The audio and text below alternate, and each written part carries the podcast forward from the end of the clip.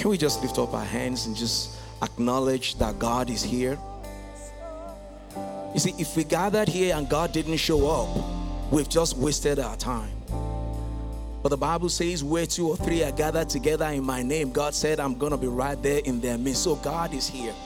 So let's just honor Him and say, God, we welcome you. It's like, how do you even welcome Him to His own house? But God, we welcome you afresh into this place. We welcome you into our lives. Lord, we acknowledge that you are God, you are Lord, you are governing over the affairs of our lives. So we just open our hearts and our eyes and everything within us to you today. Lord, we've not come to meet with a man, we've not come because of an agenda, we've come to meet with our Father, the one that loves us so much that even in our mess, Lord, you still loved us. The Bible says, while we were yet sinners, at the right time, Christ died for us. The Bible says that if God did not withhold his only begotten Son for us, but gave him up for us, shall he not together with him freely give us all things? So we receive all things because all things are yours. To you be the glory and the praise, O God, in Jesus' mighty name. Let the church shout aloud, Amen. Amen. Let's put those hands together for Jesus and let's celebrate the worship team. They do a great job here all the time we gather. And you can have your seat. If you haven't said hello to your neighbor, feel free to say hello. Be a good neighbor. I want to thank God for the privilege to be sharing the Word of God with us this morning. It's a great honor when a man of God that does such a great job teaching and preaching the Word in this house. I mean, every time Pastor John steps here to teach the word, you know it's going to be good. You know it's going to be balanced. You know it's going to be the truth. When a man of God like that lets you preach on his pulpit, that's that's an honor. I don't take that for granted. Please help me celebrate Pastor John. He's such a man of integrity. It's a man that is very approachable. And I thank God for what God is doing in his life. Thank God for Pastor Lanell. Thank God for Pastor Mike, Miss Sharon, and all the pastors and the staff of Church on the Rock. God is doing something good in our midst. And it's not over yet. We haven't even scratched the surface of the things that God has prepared. The Bible says, Eyes have not seen, ears have not heard. Neither has it come to the minds of man the thing that God has prepared for those who love him. But the Bible says that God begins to reveal those things to us by His Spirit that lives in us. So we're seeing some of it, but there's more to come. Amen. So we're going to go into the Word. I'll be preaching from a topic called The God of the Hills and Valleys. The God of the Hills and Valleys. Not a lesson in geography I was tempted to do that this morning, but I realized that if I try to teach geography, everybody will fall asleep in the next five minutes. You probably do that. You did that in high school. So, so you know. But we're going to look in the Word and have God speak to our hearts. And I trust God that God is going to bless somebody in this place today. From the speaker to the hearers, that God will bless every single one of us. So we're going to use the words hills and valleys as metaphors for times in our lives that we have ups and downs because they're actually part of our lives. There is nobody in life whose life goes like a linear curve that just goes zoom all the way. No, it doesn't happen. Lives, our lives are full of ups and downs. And naturally speaking, when you see a hill, you know it's a hill because it's higher than all the surrounding surrounding terrain are low and this one piece is just shooting up. When you see mountains, it's high up there. But then you also have valleys. Valleys are usually, you know, in between two hills or two mountains. And when you're in the valley, it's usually a dark experience. It's those times in our lives when things are gloomy, when we don't have explanation for what is going on around us, when we seek for answers and we can't find them. when we don't know exactly what's going to happen next. Maybe there's somebody here you don't even know how you're going to make it through this weekend, let alone, I mean, let, let alone the next one week or the next one month. Maybe there's a man that has walked out of your life and you've been praying that God will bring him back. But you don't know what's going to happen. Or maybe you're going through uh, some time, rough time in, in, your, in your career. God is saying to you that He's the God of the hills and the valleys. You might have found yourself in a valley that is man made. It was made by somebody, or you made it yourself. Or maybe the enemy made it. Or maybe God made it. God is saying that even right there in the midst of that valley, I am God. He wants to govern over all your delays, all your denials, all your depression, all your desires, all your delight, all your do's and don'ts. He wants to govern over your days. That is the God we serve. So I'm going to be reading from the book of First Kings chapter 20. It's not a popular story. A lot of people might never have heard this story before, but I believe you're going to love it. I'm going to read a lot of verses just so we know it's from the word. I'm not just making it up. Is it okay to read the Bible in church? Okay, thank you. All right, so First Kings chapter 20. I'm going to read from verse 1. It says, Now Ben Hadad, king of Aram, mustered his entire army, accompanied by 32 kings. Every time I read that part, I always wonder how do you gather 32 kings together?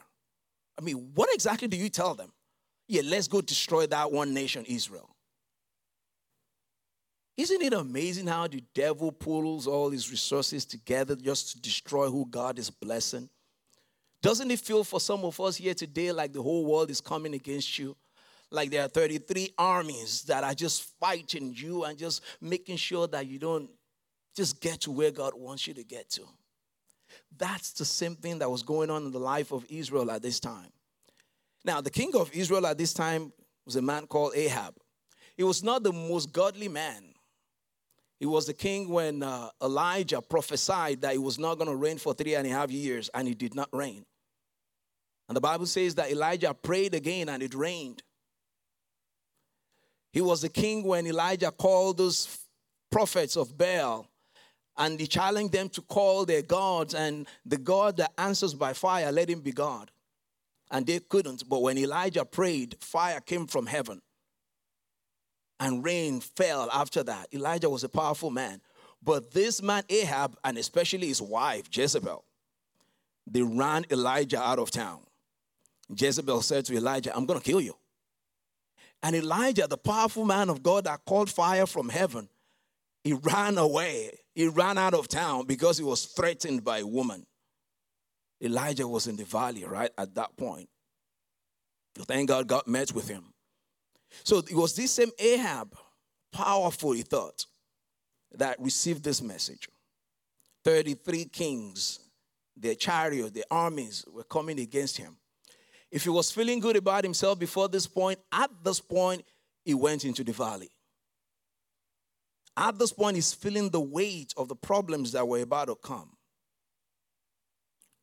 And they said to him, he said, He sent messengers unto the city, unto Ahab, king of Israel, saying, This is what Ben Hadad says Your silver and your gold are mine. What an audacity. He said, And the best of your wives and children are mine. I mean, what else is left? When the enemy begins to lay claim on your finances, on your resources, and then on your family. It's like, what, what, what more? So that was the situation with uh, Ahab and Israel at this point. And Ahab did what I've found myself doing sometimes. I'm sure you, you've done it before too. Instead of Ahab taking a stand for God, instead of Ahab saying, what are you talking about, Ben Hadad? This is the nation that God founded. These are the people of God. We're not going to just succumb to your threat. We're going to fight back. Instead of fighting back, Ahab did what many of us do sometimes we offer up compromises. And Ahab said that everything that I have, is yours. The nation of God, the king of that nation, said to the enemy nation, that I am your servant in verse 4. He says, The king of Israel answered and said, Just as you say, my lord the king, I and all I have are yours. Ahab did not stand for his family. The devil was about to take his children. Ahab did not take a stand for his children. The devil was about to take their wives. Ahab did not take a stand for his wife, for his nation. Ahab made a compromise. He said, We're going to serve you, do whatever you want to do. Are there times in your lives that you failed to protect in prayers? You failed to protect the people that God has entrusted into your, into, into your care. I mean, what man says, Well, you can come and take my wife, you can come and take my children? Ahab did not live up to what God expected of him at this time. But you see, even though he wasn't a godly king, he was still a part of the covenant that God made with Abraham, Isaac, and Jacob. And if you know something about covenant, God does not joke with his covenant. When God makes a covenant, it stands forever, nothing can change it. So let me take a pause from that story a little bit and tell you another side story. Now, this one is not from the Bible. I, I like to learn from the littlest things in life. I want to remain childlike all the days of my life. I don't want to get to a point where God has to open the skies to talk to me. I want God to talk to me through everything that happens in life. I'm not trying to get any super spiritual, but even the natural things of life, God speaks through them. So, I, one of the things I love to do is I love to coach soccer. Some people hear that, uh, you know, maybe we've played against your team or something like that. And I've coached my two boys. You know, my older son plays for PG High School now. Both of them are great soccer players. But I only coach the younger one now. We have a travel team. And what we do is we travel out of town. We go to Little Rock, we go to Memphis, we go to Dallas, we go to Shreveport to play. You know, and we have fun. And so my younger son on that team, is the best player on the team.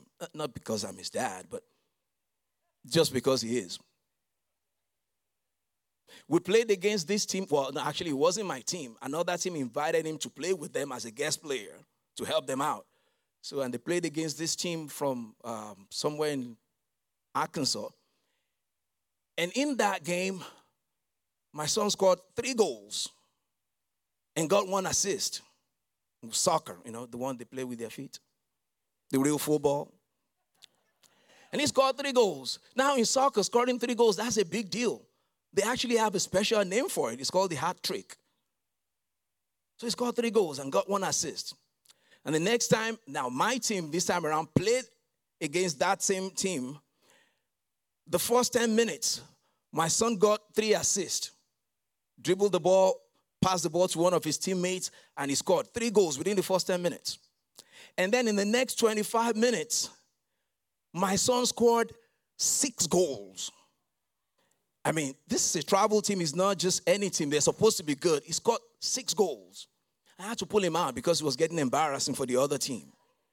So he knew how to beat this team. As a matter of fact, in one game, he alone scored more goals than the entire team scored, than the entire opposing team. So he knew how to win. But the next time we were going to play this team, remember, I'm his coach and I'm his father. I changed things around a little bit. He normally plays the position called the striker. That's usually the one that is up front that scores most of the goals. He's played striker for as long as he's been playing since we moved to Texarkana. He's had so much success, so much goals that we lost count. I mean, coaches, after coaches look at him and say, You're so special, you're so good. I mean, that's his comfort zone. He gets so much praises and accolades in that position. But on this day, I was not there. But I made the game plan. I told my assistant coaches, I said, for the first 30 minutes, I want him to play goalie, to be in the goal. I wasn't there, but I picked up the phone and I called him. I said, You're going to play goalie for the first 30 minutes. Dad, why are you going to make me do that? And he had the worst attitude he's ever had in his life. But you see, what he failed to understand was that I am the coach and I'm his dad. I'm not going to put you in a position where you're going to fail. I'd seen him play goalie at home. I knew we could do it. And some other things I was trying to accomplish on the team. But he wouldn't have it. He just had a bad attitude. I know you want to hear the rest of that story, right? You have to wait until the end. So let's go back to Ahab. So Ahab offered up uh, a compromise to Ben Hadad. But like the way the devil behaves, Ben Hadad was not going to be satisfied with that compromise. Ahab said, You can come and have my children, you can come and have the wives, you can come and have the gold and silver. The Bible says, God said, The silver is mine, the gold is mine. Well, here was Ahab offering what belongs to God to the enemy. He was not taking a stand for righteousness, he was not taking a stand for God. And every time we don't take a stand for God and we think that we're just going to make things better by compromising our standard in God, we only make things worse.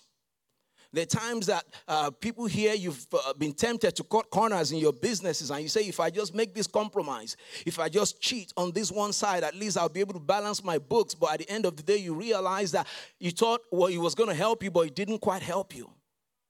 Uh, there are people here that you've offered your body in order to keep a relationship that you were not supposed to be in in the first place, thinking that you're going to appease and please this man by offering your body to him. But at the end of the day, all you got was pain and sorrow and hurt because you refused to, you refused to take a stand for God. You thought if you just compromise, things will get better. They never get better. Maybe they get better for a little while, but it just leads to greater pain, greater sorrow, takes you deeper in the valley. So Ben Hadad sent messengers again in verse 5. He says, And the messengers came again and said, This is what Ben Hadad says I sent to demand your gold and your silver, your wives and your children. But about this time tomorrow, I'm going to send my officials to search your palace and your houses and the houses of your officials, and they will seize everything you value and carry it away. Now, suddenly this time, Ahab woke up. So the devil never stops, he's always going to keep coming. As long as we're still on the face of the earth, he's always going to keep coming. That's why Jesus said, In this world, you will have tribulations, you will have trials. But it says, Be of good cheer because I have overcome the world. So at this point, Ahab was not going to have it. And then he did the right thing. The first time, he did it all by himself. He made the decision to tell uh, the enemy king that you can come and have my wife and children and everything. He did that all by himself. But this time around, he woke up and he decided in verse 7, the Bible says the king of Israel summoned all the elders of the land and said to them, you know, he said to them what had happened. And in verse 8, the elders said, Do not listen or agree to his demands. People of God, we need people in our lives that are going to challenge our ideas, that are going to challenge some of the things that we tend to do sometimes, that are going to challenge us when we compromise, that are going to challenge us so that our faith in God can rise up, even in times that we tend to want to compromise. If everybody that you have in your life just agrees with you, agree with whatever you say, whatever you want to do, it's okay, it's cool, you don't have the right people in your life. You need some people that will look at you straight in the eyes and say, I don't like the way you're treating your wife. That's not right. You need some people that will look at you straight in the eyes and say, You're not treating your husband well. He's a man of God. He may not be perfect, he may not have all the money that you want him to have, but he's a gift of God to you, so you need to do better. We need people like that in our life because those are the people that make us grow. Not people that just let us do whatever we want to do. Because if I am able to do everything that I want to do, I'll self destruct. Because we don't always want to do what is right. So we need people like that. And that was what the elders of Israel were to Ahab. They said, Don't listen. They challenged him, and his faith rose. One of the points that God wanted me to say, and I've been saying this weekend, is that do not fall into the trap of isolation. One of the strategies that the devil uses, and I've seen it work over and over and over again, is when we allow ourselves to be isolated from the people of faith, from the people that love us. And if the devil is able to isolate you and make you feel you are all alone and you think it's okay, I'm all alone, he's going to win you all the time because God did not design us to live in isolation. Somebody shared a testimony with, um, with us yesterday. They had been going through a tough uh, time, you know, at home. And there was something happening in their lives, and they decided, well, you know what, we don't need anybody, we don't have to share with anybody. But then again, they just realized, no, we're coming to church. We're going to share with people. And when she came, she heard this word. She just knew that God wanted her to know that don't isolate yourself. Don't isolate yourself from the people that love you. Don't isolate yourself from the people of God because invariably at some point you're going to need somebody to lift you up. You're going to need somebody to hold your hands and tell you straight in your face that it's going to be okay. There's times that you're going to be weak and you're not going to be able to muster any strength. But a sister behind you is going to put her arms around you and tell you, brother, it's going to be okay. So don't let the devil tempt you that you can do it all by yourself. And that was what Ahab started to do in the first place. He did it all by himself. But this time around, he said, no. He said, I'm not going to live my life alone. He consulted the elders and they encouraged him. They encouraged him. And after that, the word of the Lord came. Because he chose that he wasn't going to do it all by himself, that he was going to seek wise counsel, and he was going to listen to God. The word of the Lord came. In verse 13, the Bible says, Meanwhile, the prophet came to Ahab, king of Israel, and announced, This is what the Lord says. Do you see this vast army? I will give it into your hand today, and then you will know that I am the Lord. God is saying to somebody today, that which is against you that is so big, that problem, that valley that is so deep, and you don't know how you're going to make it out or whether you're going to make it out. God is saying today that He has the power and the ability, and He's willing to help you to come out of it victorious. That's what God is able to do. So God said that to Ahab. I've come to realize that even in tough, time, in tough times in my lives, in my life, and um, when I'm in the valley, the most important thing I can get is the word of God. If I can just get an assurance, if I can just get a word from God that it's going to be okay or that this is what you're supposed to do, I'm fine. I'm fine because I know the word of God in itself has the power to change the situations of life. The word of God in itself is able to do that if I can believe it and work it. So Ahab heard the word. He sought the word. God said he was going to give him victory. And even he didn't stop there. After he heard the first word, he went back to God and said, God, so uh, how exactly is this going to happen? Who's going to lead it? I mean, who's going to go? Who's going to do this work? And God said, some junior officers are going to do it. Say, God, who's going to lead them? God said, you are going to lead them. You see what changed? The first time he did it all by himself. But this time around, he consulted God, consulted people, trusted people. And God said he was going to go to war. The same one that was hiding in his basement, running away from these 33 armies, stood up and went to war. He was in the valley. Things were not going well, but because the word of God came and he chose to believe the word of God and acted on the word of God, he went to war and God gave him victory. God is able to give you victory. Even in those deep situations that you can't see your way out of, God gave Ahab victory because he did the right thing. He consulted God. That's the same thing that God wants to do to us. The valleys are usually trying times, but that is also the place of growth.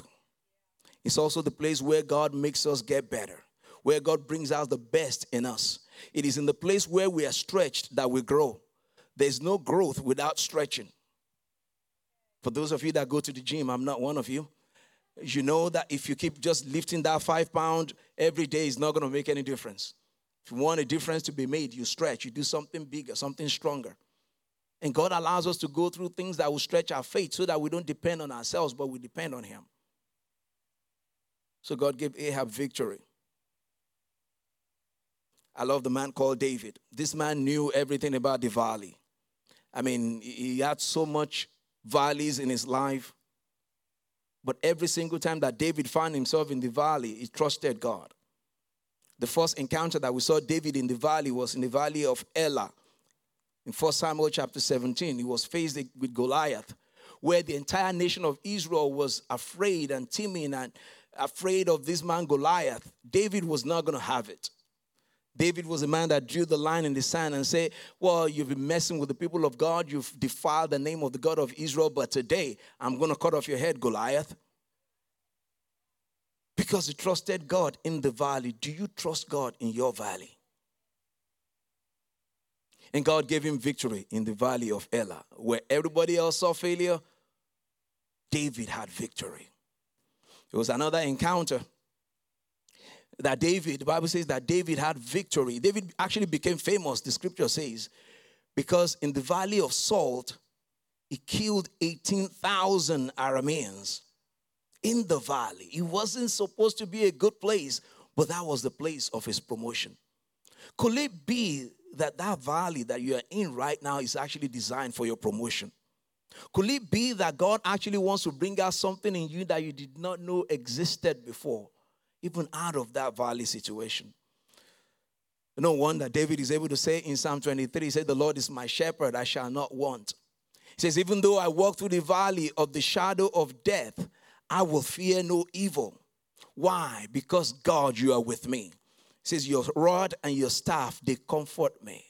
You set a table before me in the presence of my enemies. You anoint my head with oil, my cup runs over. He said, But surely goodness and mercy shall follow me all the days of my life forever. David said, I may be going through the valley, but I know something that when I'm in the valley, I am not alone. You may be in the valley today, but you are not alone.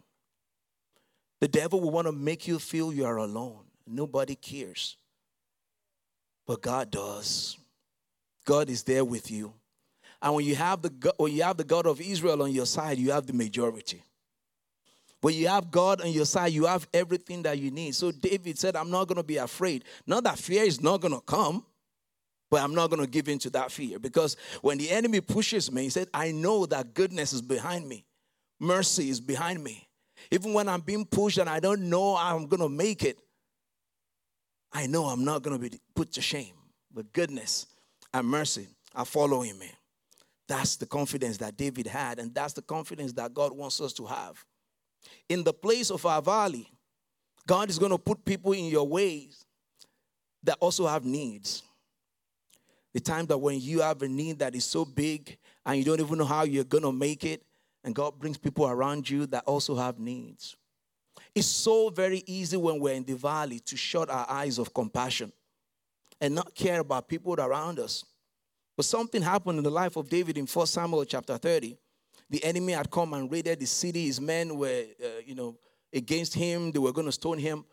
But the Bible says David encouraged himself in the Lord and he prayed and God asked God if he should pursue the enemy, and God said yes. So on his way to pursue the enemies, they saw a man who was left stranded. This man had a need, but David had a bigger need, in my own opinion. But you know what David did? He left his bigger need, he left it on the side, and decided to help this one man that has a need. So, who's that woman? Who's that man that God is bringing your way? And God wants you to just pause and help them. Little did David know that that man that he stopped to help was the key to the miracle that he was looking for was the key to him finding where the enemy was. So, because David helped this man, the man led him to the enemy, and David was able to recover everything that has been stolen from him. Don't get so selfish, even in the valley. Maybe you don't have much, but guess what? The little that you have is a big deal to some people. Maybe all you have is a word of encouragement. Maybe all you can do is pray for somebody. Maybe all you can do is tell that sister that, you know what, God loves you. That may be all they need. Most of the time, we think God wants us to move mountains when all God wants you to do is to give a cup of water. When all God wants you to do is to invite someone over for dinner. That's all they need. So never close your eyes, even when you're in your valley. So after God gave Israel victory, um, God told um, Ahab that even though you have victory, you need to strengthen yourself. You need to strengthen your relationship with God. You need to strengthen yourself because the enemy that you defeated is not going to go away, he's going to come back. That's the way the devil works. The fact that you had victory one time doesn't mean that you're able to just rest on your laurels and say, well, everything is good now. Money is in the bank now. I bought the house now. You know, the car is good. The children are good. So I'm just going to rest. I'm not going to come to church. I don't have to serve God. You know, I pray whenever I feel like. No. You can't do that. When things are going well, when you're on the hill, when you're on the mountain, that's actually the time to strengthen yourself because you know the enemy is coming back. He's coming back. So God told him to strengthen himself, and he did. And at the same time, when God was strengthening Ahab, uh, someone was advising the king of Aram, and that man said to the king of Aram, he said in verse uh, 23, he said, You know what? The reason why um, we lost to Israel was because their God is the God of the hills and not the God of the valley. So let's attack them on the plains and we're going to win. That's what they thought. But when God heard that, God, God was mad. God said to Israel, He said, because the enemy said in verse 28, He said, because the enemy said, or the enemy thinks that the Lord is the God of the hills and not the God of the valley, I will deliver this vast army into your hands, and you will know that I am the Lord. We will know that I am the Lord. The reason why God wants to give us victory is not just because of ourselves, it's so that we can know that He is God, so that we can know that when we're weak, He makes us strong. When we're weak, then we're strong because His grace is sufficient for us. So don't think you have to have everything all lined up. You have to be perfect all the time. Even in the little strength that you have, when you take a step of faith, God meets you in the middle and He takes you to where you ought to be. So the enemy thought that God only works in good times. And I've seen the devil do that. I've seen the devil think that way. Because in the book of Job, the devil said to God, He said, God, do you think Job was serving you for nothing? The devil questioned Job's devotion to God and he said, Job is only serving you because you've you know, blessed him, you've surrounded him with so many good things. You know, if you take away all those things, Job is not going to serve you. And God said, okay, have at it, but you can't kill Job. And the devil attacked everything that Job had. But even in that situation, Job was on the mountaintop when the enemy attacked him, he came right straight to the bottom of the valley. But even right there in the valley, Job did not deny God. But rather, he said, Though he slays me, yet will I trust him. Say, God may kill me, but I'll still be trusting in him. Is God that to us? That when things don't go well, when things don't go right, we still see him as God? Three Hebrew boys, Shadrach, Meshach, and Abednego, they were being thrown in the fire, and the king gave them an opportunity to just escape by bowing down, by compromising on the standards of God. And they said, You know what, king? We're not going to bow down because we know the God that we serve is able to save us, is able to deliver us. But even if he does not deliver us, we're still not going to bow. So, you know what? We're not going to be scared. Our lives mean nothing to us, but we want to serve God. Those are the people that recognize God even when they're in the valley. So the question is really not whether God is a God of the hills and valley, because He is. The question is, how do you see Him when you're in the valley? How do you see Him when you're on the mountaintop when things are working?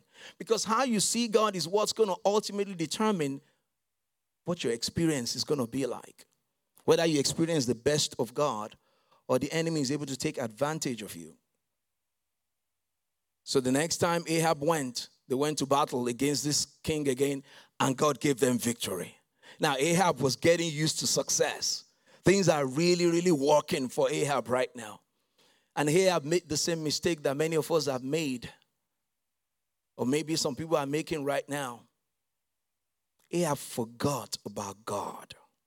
He forgot the God that gave him success. He forgot the principles that gave him the victory in the first place so that when the enemy came uh, to him and they lied and they just kind of tricked him, Ben Hadad sent his servant to him and they went to him and they said, Well, uh, let him leave, let Ben Hadad leave.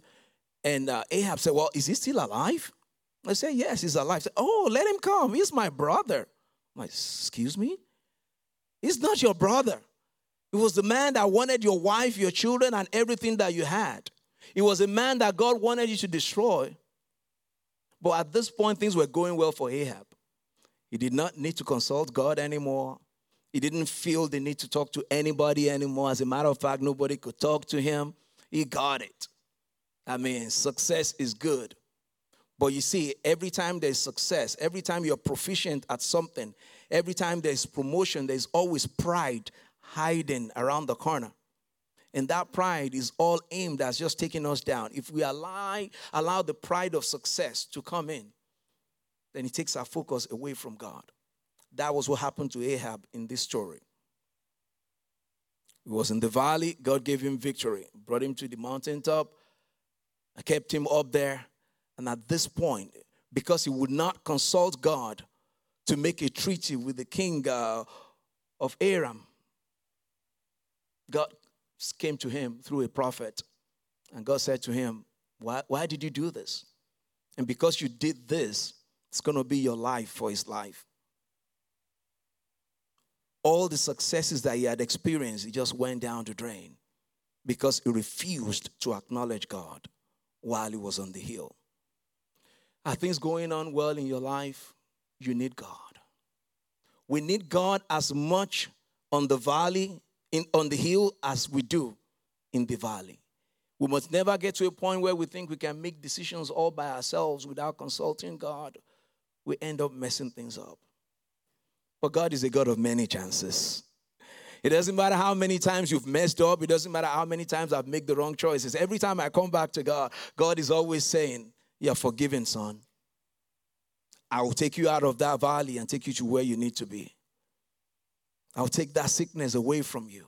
I'll give you that victory. I'll give you that clarity of vision. I will help you. And that's one of the things that God is saying to us this weekend. He's saying, I'm here to help my people. No matter where you are, God is saying that He's here to help you.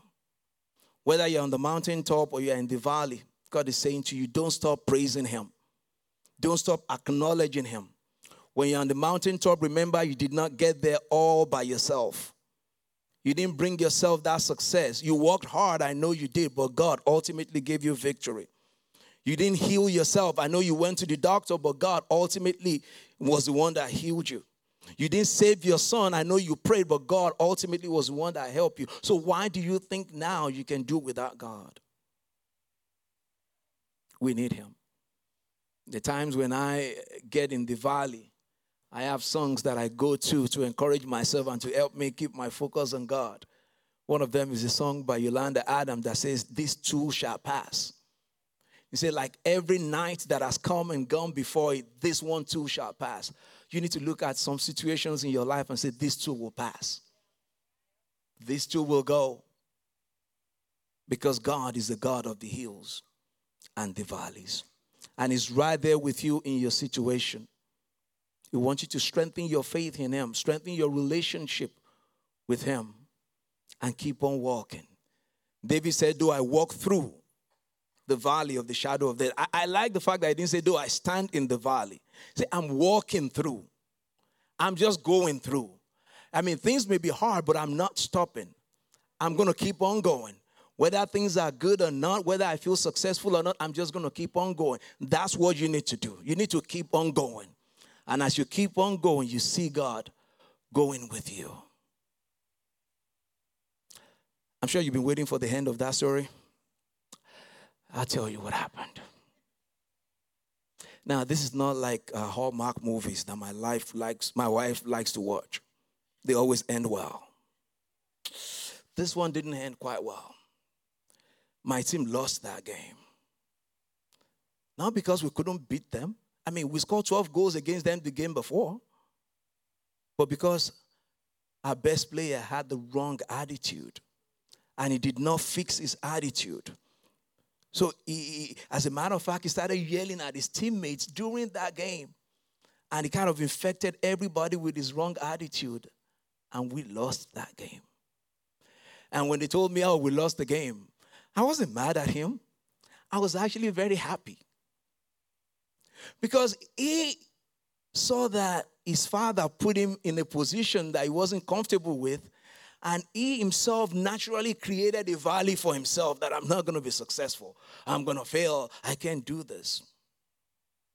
But he learned his lessons. Now he know. Now he knows that whatever position your father allows you to be in, that's the place you're going to find success. But you have to have the right attitude. And when you have the wrong attitude, unfortunately, you can affect other people. You can cause your family team to lose. But that loss was nothing because it's still gonna, we're still gonna play many games and it's still gonna win. But that lesson that I learned that trust your coach, trust your father.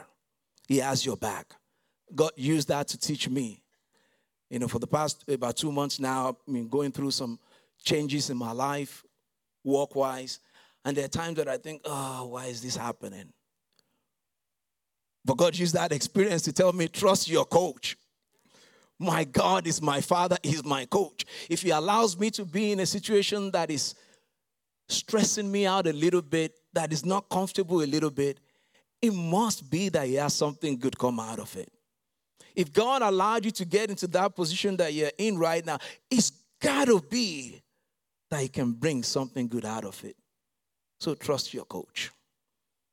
Even if you happen to lose on the surface, the work that God is doing on the inside of your heart that's the most important thing.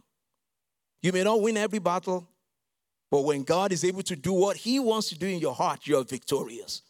You may appear to be losing on the outside, but you're getting better on the inside. And when it really matters the most, that strength that God has built on your inside is going to rise up, and God is going to be glorified. Praise the Lord. Let's put those hands together for Jesus. As we rise and the worship team come, let, let's rise. Oh, thank you, Jesus. I don't know what God has spoken to you through this message. In the past two services, I mean, quite a number of people came. Uh, there was a young man that came to me last night. He said, he came to church saying this was his last time in church. He said, but God spoke to me. And, you know, number of other people as well. It's because God cares. He doesn't need us to do everything. He has done all things well. He just needs us to embrace Him and be obedient to Him. So, why don't you close your eyes and pray to God? And just talk to God. No matter what God has spoken to you, I want you to respond to whatever it is that God is speaking to you or has spoken to you through this message.